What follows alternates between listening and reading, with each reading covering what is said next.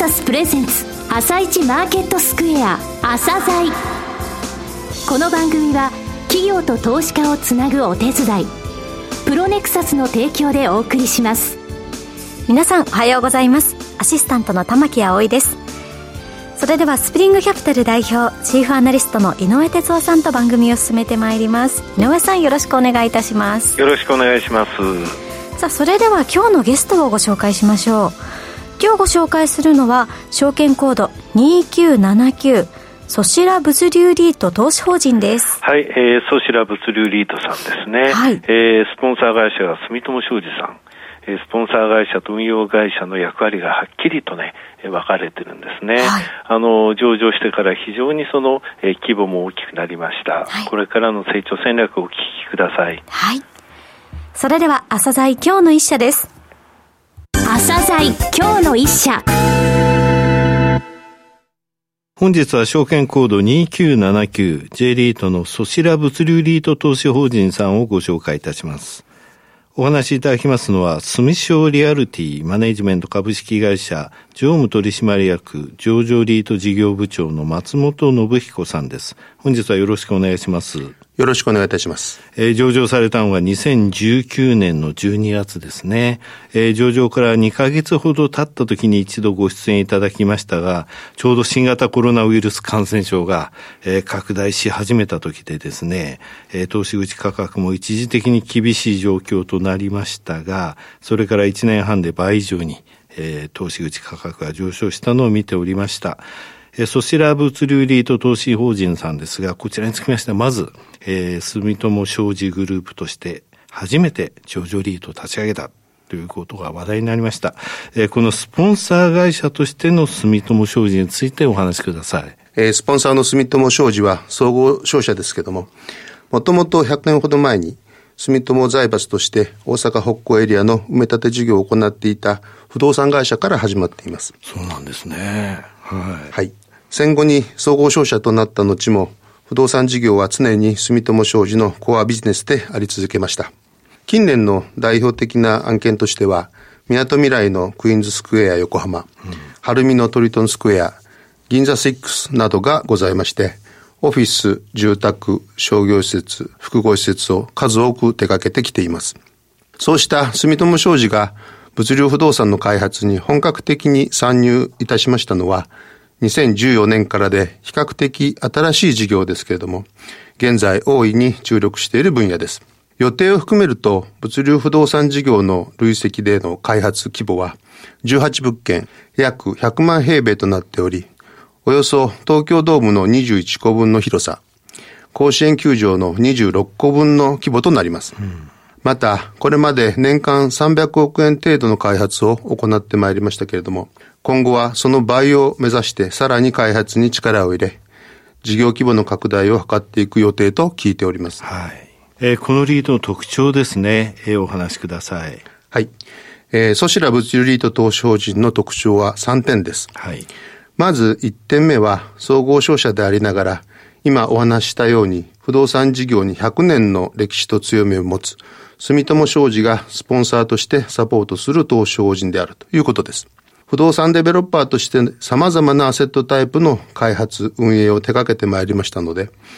物流施設の用地取得においても、広範なネットワークから得た情報に対して、様々な用途の開発のノウハウを組み合わせることで、取得機会を高めることができます。はい、また、テナントリーシングは住友商事が担うのですけども、彼らは総合商社としての顧客ネットワークを活用し、荷主と物流事業者の双方へアプローチができるという強みがございます。2点目としまして、立地、ハード、ソフトに優れた強みを持つ物流施設、ソシラシリーズへ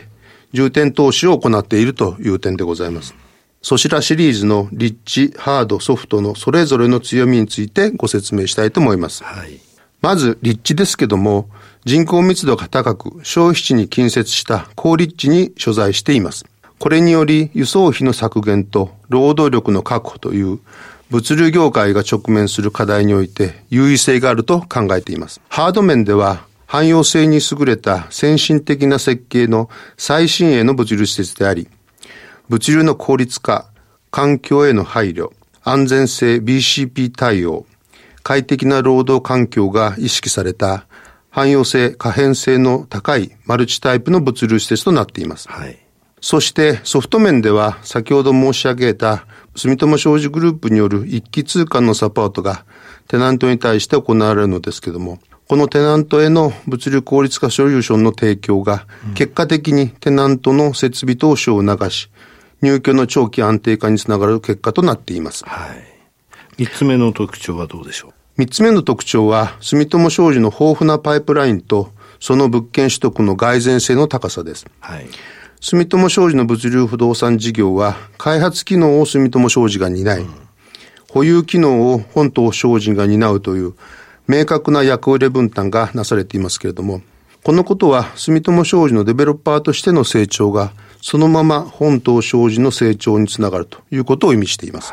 そして先ほどお話ありましたテナントリーシングの部分につきましても住友商事ということですね。そういうことです。はい。えー、現在のポートフォリオを、えー、教えてください。はい。現在のポートフォリオは、あまあ、2019年12月の上場時7物件、はい、765億円から過去2回の増資を経まして、13物件、1210億円まで拡大しています。えー、ここまで大きくなりましたね。はい。ありがとうございます。うん、えー、その内訳は、物流施設が11物件で約94%、はい、インダストリアル不動産の底地が2物件で約6%、エリア比では、関東エリアが72%、関西エリアが28%となっています。はい5月末時点の鑑定 NOI 利回りは4.8%、うん、物流不動産の平均築年数は4.7年と、最新鋭の築浅物件揃いです。浅いですね。だって、お越しいただいた時からもう2年半、ねえー、経ってるってことを考えますと、はい、非常にあの築浅ですね。えー成長戦略はどうでしょうか？えー、まず外部成長ですけども、はい、現在本島商事の資産規模は1200億円ほどですけども、それ以上のスポンサーパイプラインが存在するので、うん、スポンサーサポートを最大限に活用した成長戦略として、原則として優先交渉権が付与されるソシラシリーズを中心に、毎年2、300億円ずつ取得していくことを考えています。はい、ここの部分、以前もお話しいただきましたが、方針に揺らぎはないということですね。はい、ございません。はい、このソシラシリーズは、関東エリア、関西エリアを中心とする大規模消費地における人口集積地の近くに立地し、はい、即能性が高く、配送効率の向上と環境負荷低減を実現できる、都市配送対応型の物流施設となります。はいまた、本島精進は、そちらシリーズに加え、え昨年4月、運用会社独自ルートの取得物件に関し、リクスという新たなブランドを打ち出していますけども、はい、この外部からの物流不動産、インダストリアル不動産の取得は、そちらのクライテリアに収まらない有料物件を取得していくことで、ポートフォリオの多様化、充実を図り、そちらより相対的に高い利回りで収益性を補完することを目的としており、この取得も推進してまいります。今現在、ポートフォリオに2物件入ってますよね。はい、入っております。えー、続いて内部成長はどうでしょうか？えー、内部成長についてですけども、基本的には長期の賃貸借契約で安定した賃料収入を確保しておりますが、これは申し上げましたように、リーシング業務、テナントマネジメント業務を住友商事に委託することで、総合商社としての広範な顧客ネットワークを生かしたリーシングが実行されているということです。平均賃貸借契約期間は10年。長いですね、やっぱり物流っていうのは。はい。えー、賃貸借契約の平均の残存期間は5月末時点で7年と、はい、長期安定的なリーシング契約となっています。うんまた、資産規模の拡大により、テナント分散も進展してまいりました。現在の荷主構成は、食品、飲料、日用品等の生活必需品が過半を占めています。はいうん、物流不動産マーケット全体の状況については、需要が堅調ですけども、供給も高水準であり、うん、空室率が若干上昇傾向にございます。このことは立地等による選別が進んでいるということでもあり、ソシラ及びリクスの優位性という点が生かされ、安定した収益の獲得が今後も続くと考えております。そうですね。あの、ソシラの場合、非常にその可変性って言葉がありましたけれども、物流施設で、ある程度そのリあの、テナントをですね、あ、こういうふうにしたいっていうのに応えられる。それがゆえに、その設備投資を行ってでも、えー、そして借りてるということを考えますと、途中でそう出てくっていう、あんまりそういったリスクが高くない物理施設ってそういうふうに考えていいんですよ、ね、はい。おかげさまでということで、長期の契約が結んでいただけるということでございます。はい、安定してますね。財務面はどうでしょう？はい。えっ、ー、と、財務面では、格付けが今年の2月に WA 格に引き上げられたことを受けまして、はい、この7月に初の投資法人債、グリーンボンドを発行いたしました。今後も資金調達手段の多様化と調達コストの低減を図ってまいります。ESG の取り組みをお聞きしたいんですが、その場合やっぱり SOSiLA という名前からですかね。そうですね。はい。はい、 SOSiLA とは、 Sociability、Sustainability and Individuality for Logistic Aspect の略であり、はい、住友商事グループに ESG が経営の根幹として根付いていることを示しています。初めからそういうことに根付いた名前なんですね、これね。はい。はい、その他、環境認証取得、各種イニシアティブ署名、TCFD 定性的シナリオ分析の準備なども進め、投資家の皆様からさらに高い評価をいただけることを目指してまいります。はい、分配金についてはどうでしょう？えー、上場以降、分配金は年4%以上の成長と資産規模拡大を進めてまいりましたが、今後もこれらの成長への取り組みを通じて、引き続き資産規模拡大と分配金、ナブの成長に取り組み、投資主価値向上に努めてまいります。はいえー、最後になりましたが、リスナーに向けて一言お願いします。ソシラ物流リート投資法人は、住友商事がスポンサーとしてサポートする初めての上場リートです。2019年12月の上場以降、順調に成長を遂げることができ、着実に投資主価値を向上させてまいりました。今後も住友商事の総合商社としての広範なネットワークを活用した用地取得とリーシング、そしてデベロッパーとしての開発ノウハウを活かし、着実な外部成長と内部成長を図ってまいります。そして、立地、ハード、ソフトに優れた強みを持つ物流施設、ソシラシリーズへの重点投資及び外部物件リクスの取得を組み合わせによる外部成長と住友商事グループによる一気通貫のサポート体制といった強みを生かし、長期安定的な運営を実現し、投資主価値の最大化を目指してまいりますので、どうぞよろしくお願い申し上げます。松本さん、本日はどうもありがとうございました。ありがとうございました。今日の一社、ソシラ物流リート投資法人をご紹介しました。さらに井上さんにお話しいただきます。ソシラさんですね、はい、2020年の2月、つまりコロナがですね、広がり始めた時に、え出ていただいたんですよ。えー、あの時にリートが一斉に売られてですね、はい、まあ、あの、金融機関等保有してますと、ロスカット規定みたいなのがあって、一旦外さなきゃいけないんですよね。そういうのに引っかかっていっちゃった時に、はい、えー、私、ここであの、リートをね、空売りしたりしたら、地獄見ますよって僕言ったんですよね。はい、結構話題になりましたけど。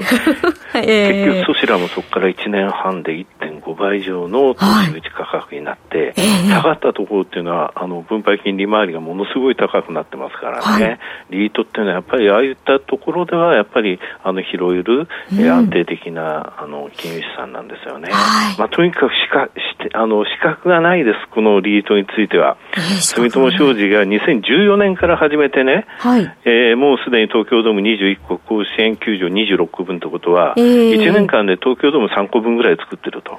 で、それ300億円程度ですよと。はい、で、この、えー、リート自体が毎年200億から300億を入れていきましょうって考えてるわけでしょ。えー、そして、そのソシラってものすごいね、綺麗でかっこいい物流施設なんですよ。はい、可変性があって、しかもリーシング住友商事が行ってるんで、はい、お客さんの物流効率化のソリューションを提供してるんですよ。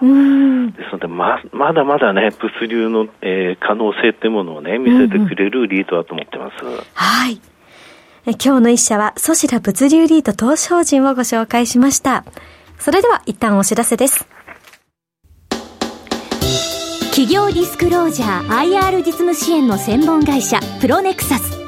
上場企業のおよそ6割、2200社をクライアントに持つ。これはアジア証券印刷の時代から信頼と実績を積み重ねてきたからこそ。さらにプロネクサスが目指すのは企業と投資家をつなぎ日本の株式市場を活性化させることです。プロネクサス私たちは個人投資家の皆さんを応援します。企業ディスクロージャー IR 実務支援の専門会社プロネクサス。実は企業情報経済統計データベースも取り扱っているのをご存知でしょうか？膨大なデータの中からハッとする事実を抽出。それをクイズでお届けする新サービスが登場しました。サービス名は問いと答えの頭文字を取って問いこた。問いこたで検索。井上哲夫今日のストラテジー。それでは井上さん、後半の解説もよろしくお願いいたします。はい、えー、ジャクソンホールを経てね、3日間、えー、米国株は下げてます。はい、えー、この番組で申し上げましたけど、あの、メールマガジンでサインって言ってね、5つ、えー、25日移動平均とか、えー、そういう5つからね、過熱感と買いっていうサインを出してるんですが、はい、あの、8月16日、過熱感が、あの、ダウンについてフル点灯したというふうに申し上げたんですが、えー、なんと今朝、10営業日で会社員がフル点灯したんですよ。ただ日経平均はゼロなんですよ。はい、ですので、今回の騒ぎって言いますかね、大きな下げっていうのはやっぱりアメリカ独自のそのインフレ施策のための金融政策っていう部分で起きたわけなんですけどもね。うんはい、ただこれね、面白かったなと思うのが、あの、パウエル議長がね、あの、歴史のことを言ったんですよ。歴史は時期、あの、あの時期早く金融緩和をね、はい、あの、終わらせることをね、うん、えー、強く言いめてるっていうこととか、はい、あとインフレに苦しんだ時っていうのは、ボルカー議長がインフレ退治に成功するまで15年間 FRB 苦しんだんだ。つまりまだまだインフレに対する施策は取るってことを言ったわけなんですけどもね、はい、これね、あの、ジャクソンホールだから言ったんだと思うんですよ。ああ、そうなんですね。うん、で、ジャクソンホールってね、はい、あの、これカンザスシティの、あの、シンポジウムなんだけど、えー、とんでもない田舎なのよ。大体ジェジャクソンという名前って漁師の名前から来てるのよ。あ、そうなんですかあの、海じゃなくて山の漁師ね。から来てるんですよ。はいはい、で、これがいつから開かれたかというと、1982年なのね。はい、1982年というと、ちょうどボルカーさんが79年から87年まで、うん、あの、FRB 議長をやってる時に初めて開かれたんですよ。はい、で、この場所を決めたのはね、ボルカーさんなの。ええ。なんでボルガーさん、こんな田舎にね、世界のあの中央銀行が来るわけで、うんえ。乗り継いでいかなきゃいけないわけよ。ね、なんでこんなところでやったかっていうと、はい、ボルガーさんの趣味がフライフィッシングって言って、はい、あの、毛針みたいなものを作って、え釣りをやるのが趣味だった。あ、そうなんですね。それが終わってから、えあの、ジャスンホールが終わってからそこでやるのが楽しみだったらしいんだよね。そんなストーリーが。そういうことだってこんな田舎でやってるんだけども、それをあえてそのパウエルさんは、ここでボルカーさんという名前出したんだろうね。そしてインフレ退治に本当にね、躍起になった人だったんでね。はい、あの、引退された時日本にも来てね、うん、日経新聞が招いて、抽選で講演会あって当たったんですよ。はい、まだ入社してすぐの頃でした。えー、はい。井上さん、本日も面白いお話ありがとうございました。それではリスナーの皆さん、また来週。朝鮮この番組は企業と投資家をつなぐお手伝いプロネクサスの提供でお送りしました。